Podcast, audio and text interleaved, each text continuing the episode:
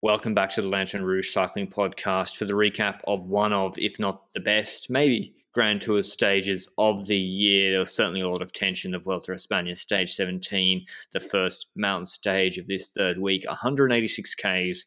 We have two cat ones, well, the same climb actually, La Collada, Llomena, 7.6 Ks at 9.1%, then a long valley of like 40 kilometers before the Covadonga, 12.5 Ks at 7%, not actually that steep. It's got steeper sections in it, but there's a descent pretty much for the last oh, kilometer and a half. So yeah, it's not not not as hard as Gamoniteiru tomorrow. Wet, rainy conditions today. Not that cold though. They still were all in summer kit. And uh, we had Jay Vine looking better for the break, Benji, but also some satellites. So we always mentioning our satellites, Tratnik and Dylan Van Baarle. Yeah, it started out very early when smaller groups started forming, including Tratnik being in one of them.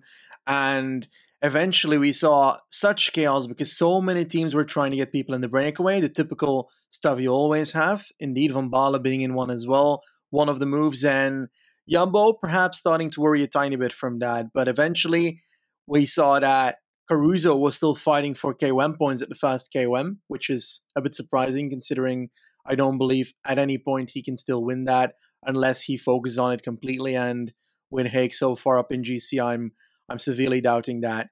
But uh, it's yeah. not a worthy goal.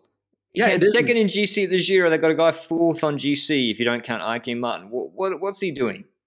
I don't know. Like I think he uh, I think he has his own demands in the team, and after getting second in Giro, perhaps he deserves it. But yeah, it's it's just not really good for the team right now. And perhaps later on in the stage, he might have needed that energy. Anyway, Mark Padun being in one of the attacks as well, just groups everywhere trying to get away, trying to get away. And then one of them actually uh, got a solid gap, and that was a significant group, including Van Baarle. But uh, yeah, Jumbo wasn't too happy with that, and that already started on the uh, first of those Cat 1 climbs where we saw also next to uh, Jumbo pacing a move by Mikel Landa of all people. Oh my god. It's like David de la Cruz had bridged across to Trentin about 10 minutes earlier when the gap was 30 seconds. Landa's like, no, no, no. What I'm going to do is I'm going to wait for that gap to be a minute 10, then bridge across, then be completely over my limit. Just like, what's he doing? Uh, it's just, I don't know. I, at least he tried something, got on TV for a little bit, but it seemed like a waste of time uh, to me. So, yeah, it's interesting. Bahrain having Caruso try, Padun try, Tratnik in the break. Landa's now done something. All riders that can be helpful on this stage later. Um, and also Ineos making, doing their best, Benji, to pace hard with Sivakov on the first category one climb, and that really shredded the breakaway. The problem was Sivakov, it was fast, and that group went down to 20 25. The problem was Sivakov also had to lead the descent because Ineos had no one else there at that moment. And everyone came back. Eiking got dropped on that climb, and then everyone came back because Sivakov's not great uh, descending. So it didn't look like break, did it, Benji? It just looked like Ineos and Jumbo had a little bit too much ambition today. So what happened on the second last climb where even Pidcock did his best to uh, light this race up? Yeah, Van Baarle was called by that group behind, which means that he can help out for Ineos in the elite group. And in that elite group, Ineos seemed to have a plan because their riders were moving to the front. Pidcock was working a bit, and also Van Baarle a lot. He was simply riding basically half the climb at a solid tempo because at the back of the group you saw half the group dropping, if not more. And the likes of Eiking dropping for the second time today. He came back after the first time they went on the Cat 1 climb now he was uh, dro- dropping completely, it seemed, because, uh, yeah, that tempo was pretty high. And what were they uh, pacing for? Well, there was all of a sudden an attack by a certain someone that decided to go with 61.5 kilometers to go. Egan Bernal, were you expecting it? Well, yeah, because he said actually in the press, I want to attack Roglic if I have the legs. Uh, I'm not sure if he gave it in English language press, but yeah, he said that. I was like, well, Uh, he doesn't. The guy I don't doesn't really lie about his strategy usually, and it, it makes sense, Benji, because Haig, Lopez, Mas, Roglic, what are they all definitely worse than Bernal at a wet descent? Full get full gas, and we have this descent afterwards. It's wet.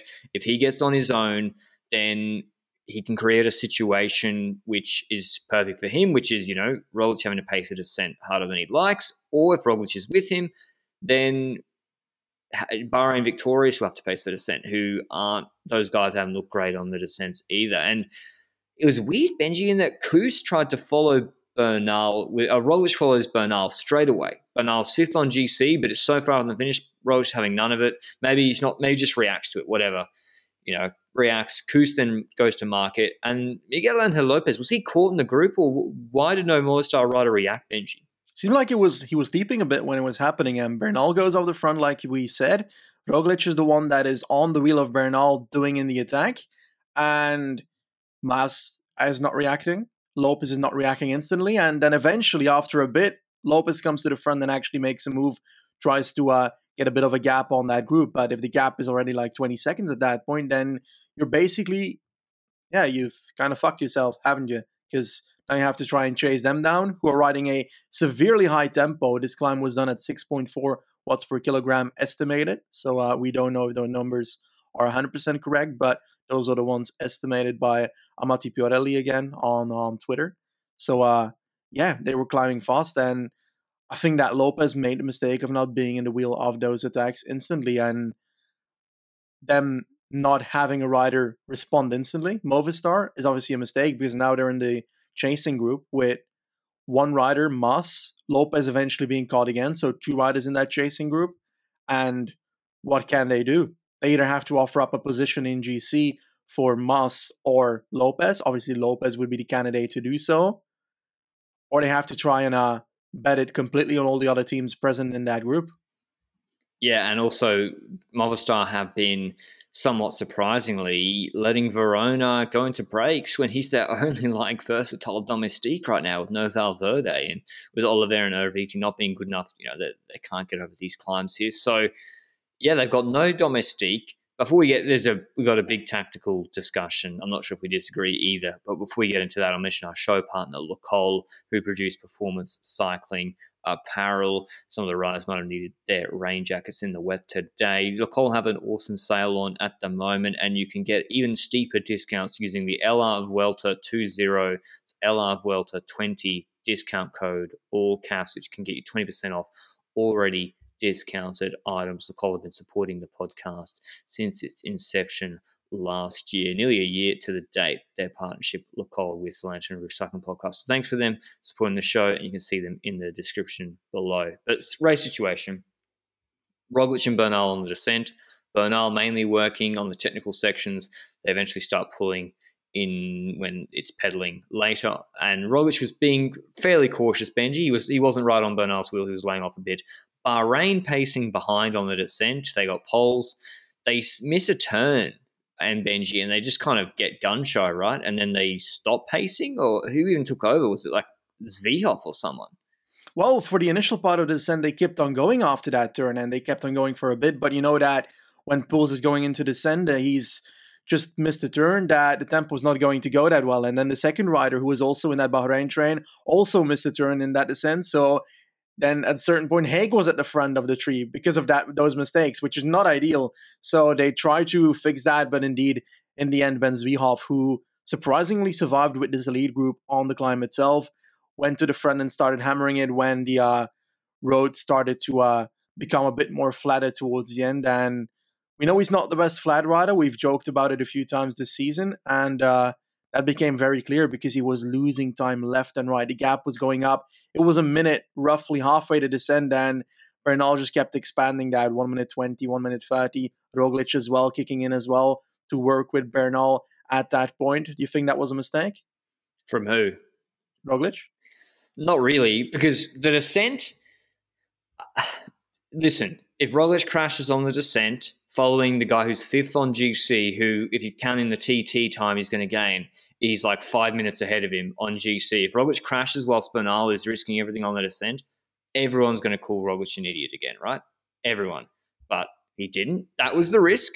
But today there's a much, much bigger payoff than compared to the other day. Once you get into that valley, once you maybe hear on the radio, the team behind is consists of Remy Rochas chasing you and and Wout Poels who's sitting like upright like a sail. And if you just work with Bern, and Bernal's giving you full turns, now your reward, okay, you've already done the descent at this point. So yeah, work with Bernal. And I presume, hey, if Roglic was on the limit, not feeling good, there's no way he works um, with Bernal either. So yeah, there is a risk sitting, you know, doing those turns and compared to say Haig or Lopez or Mas behind who are sitting in, but they're building out a big buffer. And at that point, Benji, the gap is over a minute because they Bernal's oh, gained so much on the descent. So seemed like perfectly fine to me for a guy who was feeling good. I didn't have a problem with that. The, my big problem with the, the risk was the descent. That was fine. So it is what it is. Do you have any differing thoughts?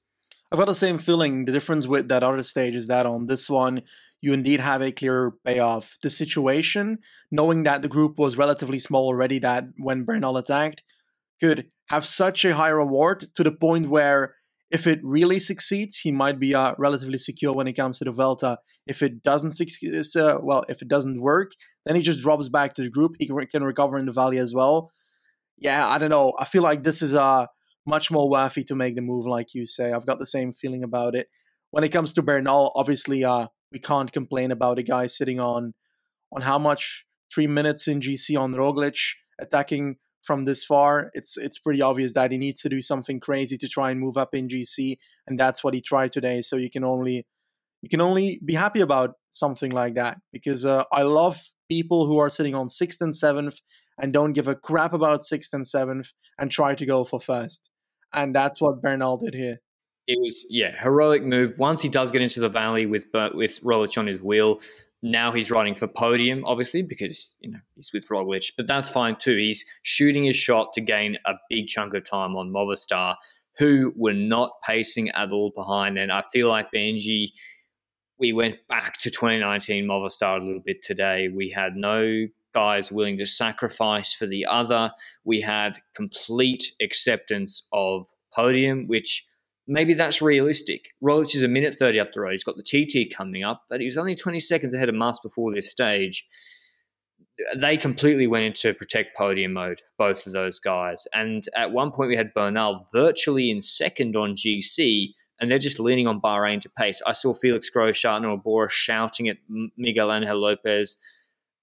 Uh, what can you do, Benji? Because if you Movistar are basically calling your bluff if you're Bahrain because they just won't pace. And then what? Then Bernal leapfrogs Haig on GC, and because, or do you think they've got more to lose? They would have paced with Lopez because they are second and third on GC, and having the guy fourth on GC pacing.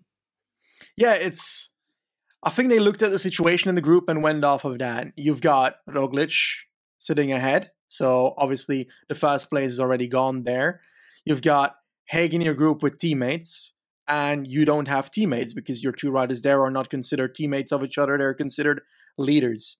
And i think they looked at that and said well we're gonna risk it and we're gonna we're gonna see if bahrain uh, tries to uh tries to pace the entire valley section. And if that's the case then perhaps we have more energy to take time back on the climb because while it's going up from like a minute to two minutes on the flat section, that gap can go down quickly if something happens at the front. If Bernal explodes or Roglic explodes on the latter climb because they spend a lot of energy in the valley. Well, on paper, Lopez and Mas don't do that effort because a, a Bahrain rider is doing that effort. And eventually it was Poels doing a lot of the work initially. But then Caruso came back from behind with a, a small group of riders. And Caruso really hit the front hard. Oh, and oh, yeah. that gap went down from two minutes 16 to 140 in about roughly 10 kilometers. Crazy. So we were with a gap of one minute 40 roughly going into the final climb. A bit lower, actually, I think. One minute 30, one minute 25, yeah, perhaps. 125. Even. And it was uh, mainly thanks to Caruso and Remy Rochas doing the work for uh, your boy Guillaume Martin. So it's like it's so interesting to see because you would think, oh, Martin, why is he doing this? But then you look at GC and you're like, okay, yeah, he's he's up there in GC, so I understand that he he's having to do uh, this work as well. But on the other end, if Rochas does not pace here, and the tempo is lower in the group, is that not better for Martin on the final climb because he's not going to beat Roglic in GC anyway? I don't really know why Cofidis were pacing Benji because Bernal and are ahead of him on GC. I don't know. Same with the Grossschartner who had an unfortunate crash as well. I think Bahrain th- they came off the front for a bit, right, in the valley and didn't pace. I think that was the point where they were trying to call Movistar's bluff. The Yeah. gap goes to 216 and still Lopez doesn't pace. And they're like, what the fuck? Like, if they're not going to pace now with Bernal second in GC virtually, then uh, that, there's no bluff to call. And then, yeah, Cruz comes back and they pace. And by the time they get to the climb, very simple strategy for Bahrain victorious. Pace steady for Haig, who probably didn't feel as good as Marcel Lopez either. And we see up the road Benji. We'd even seen it on some of the rises. Bernal getting gapped off the wheel. Roglic pulling like an absolute truck. Roglic just straight up rides away from Egan Bernal on Covadonga and doesn't even look back, wasn't even an attack. And at that point, with all the work he'd done, I was worried. Like, how likely do you think you did you think this group is going to catch Bernal and this will all be for nothing? Oh, Bernal, I was thinking very likely. I think Roglic was basically impossible at that point because if he can drop Bernal and look so good at that point, knowing that the Covadonga climb is so odd at the end where it goes up and down and up and down towards the finish line in the last four kilometers, meaning that you have to go early to create a gap and keep the gap. Well, it was a good move to perhaps pedal even harder at that point to uh to drop Bernal, even though I don't really think he had to do that to get Bernal off the wheel. But uh yeah, I think that Bernal would be caught because once we saw Bernal suffering the wheel of Roglic already, I was already getting worried because we've seen Bernal crack quite a few times where when he drops from the front, he cracks completely for a bit. And we've had that on Sega di Ala in the Giro, but also, oh, Prati di Tivo. He went he, Prati di Tivo, he yeah. 30 seconds just straight up Yeah. the back. And uh, while Roglic was obviously going to take time on him continuously towards the finish line, but at that point, I think Bernal was just trying to survive on the group behind where attacks started happening. But who was the first one to attack? Was it Lopez who made the first Mate. move or Yates? Uh, Movistar rode like complete yellow bellied cowards today. It was like to sit in in that whole valley, not do anything. And listen, maybe Bahrain should have, they had four riders, maybe they should have tried to attack Movistar who were isolated. But Jumbo Visma had four riders on the flat too, and they would have shut it down. But for Movistar, sit in all day to have the guy, Bernal's cracking, Roglic is gone. First is gone. Lopez attacks. You know who's attacking, Benji? Mas. That's the guy he's attacking and gaining time against. Mas, yes, he gets to sit in, but he's not bringing back Roglic. Why else is he attacking? Why else wouldn't Lopez and Mas go to the front and limit the, the gap to Roglic and prevent attacks from Hagen Co? What's the explanation other than Lopez is going for second over Mas?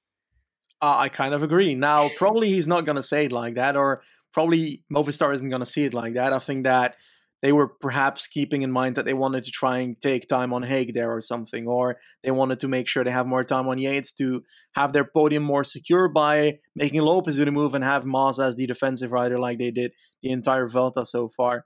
But the problem is, like you say, the rider that they are supposed to be attacking is a minute and a half ahead. So that's not very uh, great if you want to try and attack that person. So yeah, it was a bit of a questionable thing, but yeah, in the end, it seemed like Haig was starting to get into trouble with Mader. And honestly, when we were talking about Bahrain pacing in the valley, what would have happened if Gino Mader went for the attack in the valley and Bahrain just stopped pacing? Would don't Jumbo care about Gino Mader? How far behind is he on GC? He's pretty far. He's six minutes fifty. So no, they would not care about Mader. He's at seven fifty. So Maybe for. Kuss, ah, for GC Kuss, they would have shut it down. Oh yeah, yeah, true. Yeah. Like they actually would have. But yeah, sorry, long story short, Roglic drops Bernal. He outpaces on Covadonga, the Bahrain trains and the Movistar attacks. He wins this stage. We've glossed over him a little bit, but this is an iconic victory for Roglic following a move he didn't have to. The no risk, no glory t shirts will be selling like hotcakes because they actually apply today because the stage win was on offer, which is, you know, an actual glorious thing and he wins this stage incredibly like dropping Bernal shouts across the line puts the Vuelta pretty much I dare say to bed but the gap is smaller than I actually thought it was to Enric Mas. Uh, and yeah basically bludgeons Movistar into submission into protecting their second and third on GC which they barely even did today. Poor Bernal gets caught by the Bahrain group who they actually rode like they basically Gino made an outstanding job from him today Master, oh, Lopez attacks. goes with Yates and Kuss, who sit on him. He stops. Mas attack, and Haig gets brought back by Mader. Mas then attacks, and then he gave his he did his Catalunya. Remember that Catalunya attack, Benji, that Mas did when Porte was pacing, and he, he did the same face. he did the same face yeah. today, and I was like, that ain't that ain't the Mas face you want to see when he attacked with four Ks to go. He got brought back quick, smart, and then Hagen made her at the front again, and that group catches Bernal, and I felt so bad for him to not gain any time he put it all on the line, and yeah, they roll in pretty much together with uh, GC Kuss taking second on the stage for the Jumbo Visma 1 2, and Lopez the four bonus second. So it's Roglic first, 135 ahead of Kuss, then Lopez, Yates, Haig, Mas, Bernal, Mader all on the same time, which I'll let Benji talk about Covadonga and why he might not like it too much in a second. Meintjes on his own ninth on 229, Champoussin 10th. Großschartner loses more. Guillaume Martin loses like three minutes 12 to the main GC group, and Eiking blows up completely. Uh, so GC revised GC Roglic 222 ahead of Mas, which like it's a big gap with the TT, not gonna lie, but still it's not like 10 minutes. Lopez third on 311. He gains four on Haig, who moves into fourth on 346, 35 seconds behind. Guillaume Martin drops down to fifth. Bernal on 429 in sixth. And then Yates in seventh on 445, Kuss eighth, 504, and Großschartner, Gino Mader in 10th on 658. But yeah, what did you what do you think of this stage, Benji? Um, do you enjoy it iconic or it fizzled out in the end because Bernal got no just desserts? I feel like I uh, I really enjoyed today's stage. It's one of the greater stages of this Grand Tour, certainly. And when it comes to like comparing it to Tour de France or Giro stages, I'm not sure if I would call it like one of the top stages, but it's certainly one that kept me watching for quite a bit, and that's uh that's very intriguing. Now, I don't like the Lagos de Covadonga climb for one reason only. Usually, the gaps are very minimal in the GC group, and the only way that a gap would be huge on a stage like this is with a move like the one from Bernal. So, if Bernal didn't do the attack today, we might have had a very different race where Everything happened on the final climb. Some attacks at the start of Covadonga. One of them would stick. The second rider would be in the lead group, and we'd have gaps of 10 seconds between the uh, riders, just like in the uh, the one in 2018, I think, where Lopez got second just behind Pinot. Same thing, 10 seconds between all the elite riders on that climb. So that's why I don't like this climb personally. But in the end, very good stage. Now, question for me, Terpstra in 2017 or what was it? The year he won RVV 2018. Sorry. Vincenzo Nibali made an attacking move with 40 ish kilometers to go, or a bit more than 40 kilometers, which eventually Terpstra bridged to, and he launched off the back of Nibali. That victory is obviously thanks to Nibali. if you look at today, did Bernal just decide the Vuelta?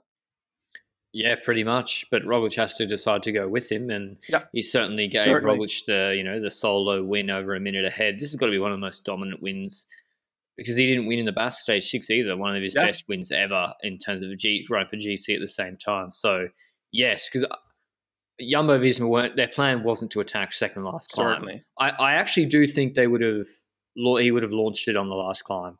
Yeah, um, and he has to do it early because the latter part of the climb is quite shit. Yeah. So. so I don't know. Did it help? Yes. I guess what really what Roglic didn't have to do, which made it a bit more iconic, was work so much with Bernal, and he did yep. that when he didn't have to. It would have also helped Bernal, but yeah, just Bernal almost went over his limit. Anyone from today that you think? I'm, i refuse to criticize Bernal, by the way. You know, he got caught, didn't gain any time might have gained time otherwise, but I refuse to criticize it because he put it all on the line to actually either try and win or get on the podium. But any yep. other teams you think will be like, what were we doing today? Hmm. I think obviously Movistar and Bahrain, we've spoken about them enough. Who else is really in the picture for that top 10? These, I think Jumbo can, can definitely be happy about their performance being uh, a solid 1 2 in the stage with Kuss coming second there. But, uh, hmm. I am curious. Would Ineos be happy? I think they, huh, they didn't gain anything from today, despite all the stuff they put in. So that's why they won't be happy. But mm. at least Bernal showed that what he says on a rest day is definitely something to be listened to. Bora, Zwiehoff pacing for Großschartner's GC. Was that a good idea? I, I don't know. It doesn't make a difference to him, really. Like, I think it makes one difference that it puts a bit of pressure on Guillaume Martin, but does it really if you do it on the Valley section? No. He's really getting the same draft that that Grossschartner is getting. Then again, Grossschartner got the crunch as well that Martin didn't get. But uh our uh our discussion yesterday, would Eiking lose the red jersey? Well, I think you are right, sir. What did I say? I, uh, you said that he was going to lose the jersey, and Really? I, I thought he was going to survive today. Mate, I'm literally a goldfish. I have no recollection of what I've said more than like 20, 20 seconds ago. You Yeah, said Tom- Roglic would lose 10 minutes today. I stand behind that. Uh, tomorrow's stage, 163 Ks from Salas to Alto del Gamoniteiru. We have maybe the hardest mountain finish in a Grand Tour this year. We have a Cat 1 44 Ks in Puerto de San... Jeez, this is hard, this is hard to pronounce. Llorenzu, then the Alto della Cobertoria, 8Ks, 8.7% after that. Valleys, again, it's quite similar to today's stage. Then an 8.3K, 5.7% climb, descent into 14.5 Ks at 10%, which is pretty disgusting, actually. They have, it's actually quite regular. There's no, I, I'm sure there's pinches in it, uh, but there's most of the Ks are like 11.5, 11%. I don't see there's nothing like 13, 14, 16% like There's Kangaroo. sections where it goes to 16% at certain points, but it's it's not like it's a full kilometer. It's not like Sega di Ala with Yeah. the 17% kilometer, but it's certainly one of the most uh, consistent high gradient climbs of it. And there's also some parts to it. We've got the Cobertoria in that stage. That's actually the first half of that climb. So basically, they go to the top of Cobertoria and they switch on to the Gamoniteiru extension of the Cobertoria climb to uh, have the finish on Gamoniteiru. And if you want to know an extra fact, we've got the Angliru being like five kilometers away from the top of this climb as well. So Angliru is definitely not far away from this, and it's basically the evil sister of the Angliru, which it is called. And looking at last year, we had Angliru in uh, in the Vuelta, and it had the same climb just before it, Cordal. That's the one where Froome attacked. I'm afraid that we won't, won't see a, a Froome attack on this one. I'm afraid. Do we see Adam Yates on that first climb doing the frame low Benji? Do we see it? I mean, if he couldn't get distance on the group today, did he even try and attack? Uh, he attacked uh, once, I think. But okay. Didn't yeah. go anywhere, did it? Did you know that Vlasov is still in this race, Benji? He finished 35 minutes down today. I do you know any? Do you have any word on him? Like, what's going on? like we saw his crash at the descent of the uh, second last climb today, and it looked like he was touching his collarbone. Right. I'm surprised that he's still in the race. Yeah. I mean, there's not much to play for. I, if I was, if I'm Bora Hansgrohe, I'd say, Astana, can you please let him leave the race? Give me a refund. oh, that's it. Jesus, sounds like something I would say. Um, t- tomorrow's stage, we just had a big action today. Breakaway. It's always hard for a break to hang on in like a valley like that, as well as such a hard finishing climb. Like the GC guys can just take back time so quickly unless it's a top top climber. I, I'm thinking Romain Bardet uh, tomorrow, Benji. I'm thinking Jay Vine. He looked better today. Just yeah, he was active at the front, so that's good news. It is a watts per kilo test, so I'm going for hoping break, and I think. Uh, do you think Roglic? What do you think about GC Benji Jumbo Visma? I I think Jumbo Visma might try and help Kuss go for fifth.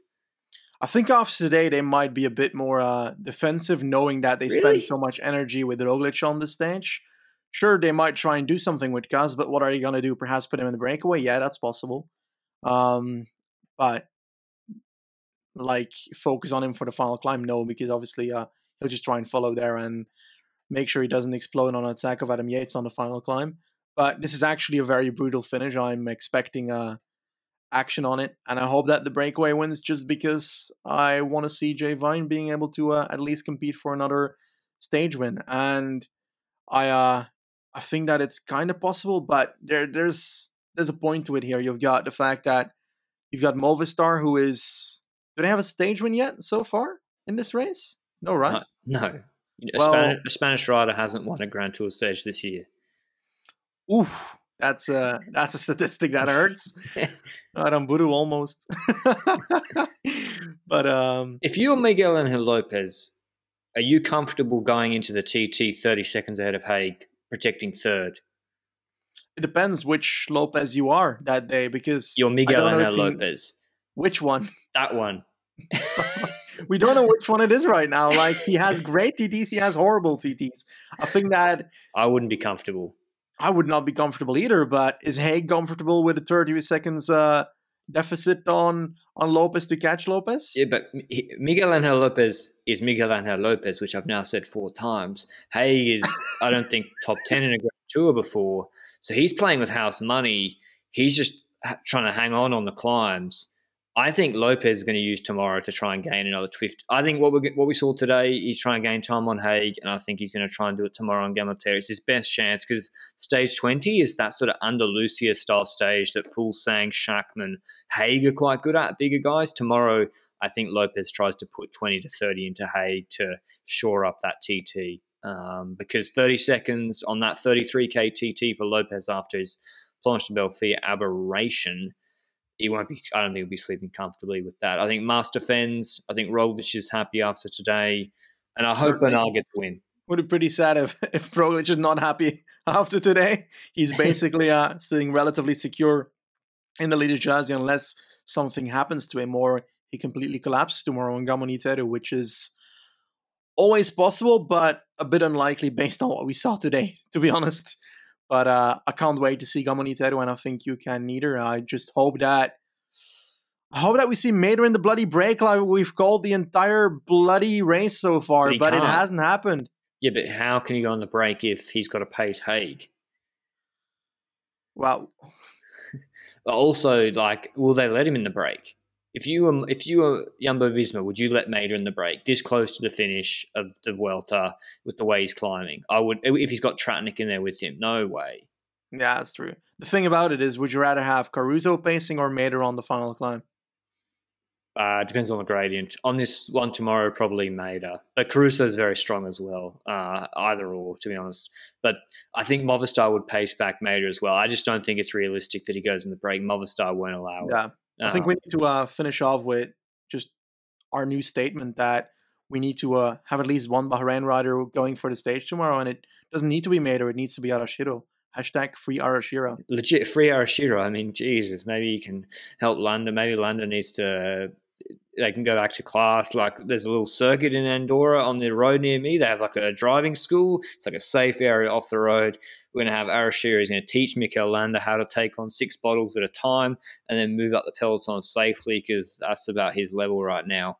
Um, that's maybe what he can do to help out the team instead of meme attacks and getting dropped. But anyway, that's enough from the Vuelta a España. An iconic, well, I think it's an iconic stage. I'll remember it for a long time. The Roglic long long ranger and full credit to Egan Bernal as well. Hopefully, we see more action tomorrow. We're going to move on quickly just to do a recap of the Benelux tour, uh, which we've been remiss in in following. Although, again, it's not the best placement in the in the calendar. Yesterday was the second stage in ITT. Apparently, Evenepoel was not feeling crash hot. Um, well, he said it after he did a bad result, so Yeah. That's an easy one. I said, I said apparently, allegedly. 11k TT. We said the dangers were. We actually did say Bissegger, didn't we? Yeah. Um, he, was, so he was one of my favorites for this one. Yeah.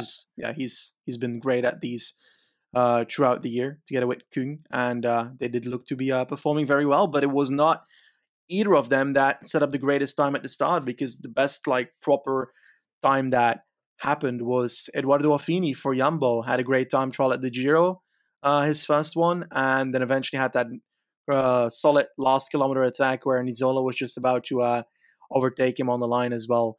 Um, well, Affini, good result, I think. Going, uh, have we set the top ten here, or am, or am I just no, I haven't done it yet. fuck? The young bull Bissegger wins the TT. Another win for him. He's he's so good now. Bissegger, twelve oh eight, average fifty five k's now, fifteen seconds ahead of Affini, twenty seconds ahead of his Swiss compatriots Steffen Kung. Another World Tour TT podium for him. Twenty one to Asgreen, the best of the GC men. Then Walscheid on 22, quite nice performance. Dumoulin 23, Kragh Andersen 24, Campenaerts 26 seconds. Then Laporte, actually quite a nice TT on 29. Then McNulty in 31.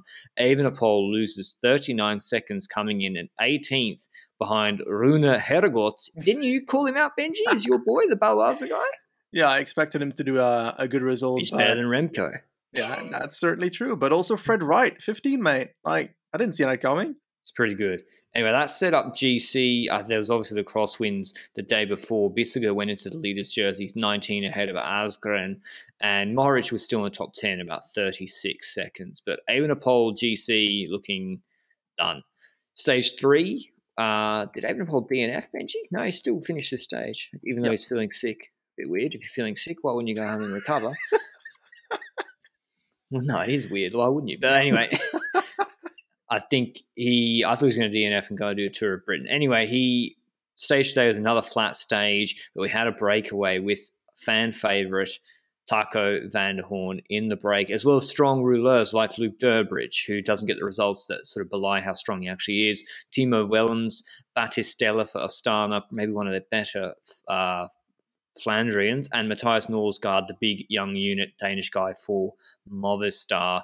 And they were being chased in this break by who? It was mainly Bahrain again, Benji, for a combination yeah, of Bauhaus well and well. Mohoric. Who else? Yep. Uh, Jumbo was spacing quite a bit okay. as well, and uh, Quickstep had a few riders up there doing work as well. So uh, they do feel quite confident in the likes of uh, Hotcher. Caleb Ewan was uh, standing by the side of the road with like 12k to go. Did he have a puncture or like what happened? Because uh, mechanical. I missed a lot of this race. I'm not gonna lie about this. I know that there's a Dutchman that unfortunately crashed again, Wilco Kelderman, and that Ewan was standing 12k by the side of the road, and that eventually we had a very close battle between the peloton and the breakaway. Um, but that crash of Wilco Kelderman looked like he was just falling over by the side of the road with a bit of a, a bump on the right side of his body. And oh, if he fell a meter later, he would have fallen into grass, but he fell a meter earlier and landed with his hip on a barrier by the side of the road. So, uh, yeah, he DNF'd it seems. I don't know what the injury is yet, though, so we'll have to take a look at their socials, I think. Yeah, hopefully he's okay. Kelderman's uh, crashed a lot this year and in his career, indeed. But we had the break having a pretty solid gap, and you know, big U- engines. Apparently, the captain of the break, Taco van der Hoorn, who obviously won that Giro d'Italia stage this year, holding off a chasing peloton for what was supposed to be a sprint stage and they go into the final kilometer with like 20 seconds. They even start finessing. They look behind with 400 meters to go. They're only about 100 meters ahead of the chasing peloton. Norsgaard's been pulling some strong turns. Thimo Willems has been, I think, sitting on a little bit. None of these guys, I would say, are the best sprinters in the world. And Taco van der Hoorn goes to the barriers on the left hand side, opens up his sprint. He's like Degenkolb yo-yo sprint style. Like his head is bobbing up and down. It's crazy. You got to see this finish. It's crazy. Never seen someone sprint like this. And he holds off Norsgaard actually, who does a good sprint. And Thimo Willems, he seems to get himself boxed in. I thought he was quite fast, Benji. People were tipping him. He's 25 years old. Um, I, thought, I thought he was quite quick, and yeah, he didn't really even get to open up his sprint. So Van der Hoorn wins ahead of Norsgaard, Durbridge, Durbridge Battistella, Willems. Sagan wins the bunch sprint behind for fifth ahead of Bauhaus. Wait, Sagan won a bunch sprint? Yeah, yeah, but it's for it's the Christoph Matthews win. You know, it's not. It's, yeah. it's, it's, behind. But still, he was ahead of somebody in a sprint. Usually, yes. is the second rider. Sagan is not washed. He stays in the draft. I, I agree, but winning is very difficult for him because he always like lands in the wheel of the winner. Ewan only tries when there's bonus money on the line. That's just how it is. If you watch him at Andalusia when Démare beat him, and then at the Giro a couple of weeks later, it's not not the same intensity. But the revised GC now is still Bissegger ahead of Asgreen and Kung at 19 and 20. Durbridge moves up actually into fourth on 22 seconds because he obviously did a good TT. Otherwise, there's no real wholesale changes. Tomorrow, stage four from Aalter to Ardooie. Hope we might do the recap we might not. Sorry, Benji. Yeah, tell me tell me about this parkour. Is this in Belgium yet? This is in Belgium. This is my region. This passes five kilometers from my home. Um, passes through Torhout, somewhere in the middle of the stage, so it won't be on tele- television yet. Um, but yeah, there's nothing interesting in this area. You're going to see a, a, flat road going to the finish line, unless there's wind. It's always possible that we've got wind here, but uh, I don't know. I haven't been outside in a day and a half, so I can't tell you if there's wind outside. Hopefully there is, although it's been a bit um, been a bit chaotic so far in this Benelux tour. It's a shame it's been overshadowed a little bit by the, the Vuelta of Spain. You know, just always yeah. Last year was a weird time in the calendar as well. But that's our big mega recap today of the World Tour racing for the last couple of days. We hope you enjoyed it. If you want to support the podcast, feel free to submit roasts as long as they have five stars on podcast players or like the video down below if you watch on YouTube and get us to that 20,000 subscriber goal for Benji and I. But until stage 18's recap tomorrow, ciao.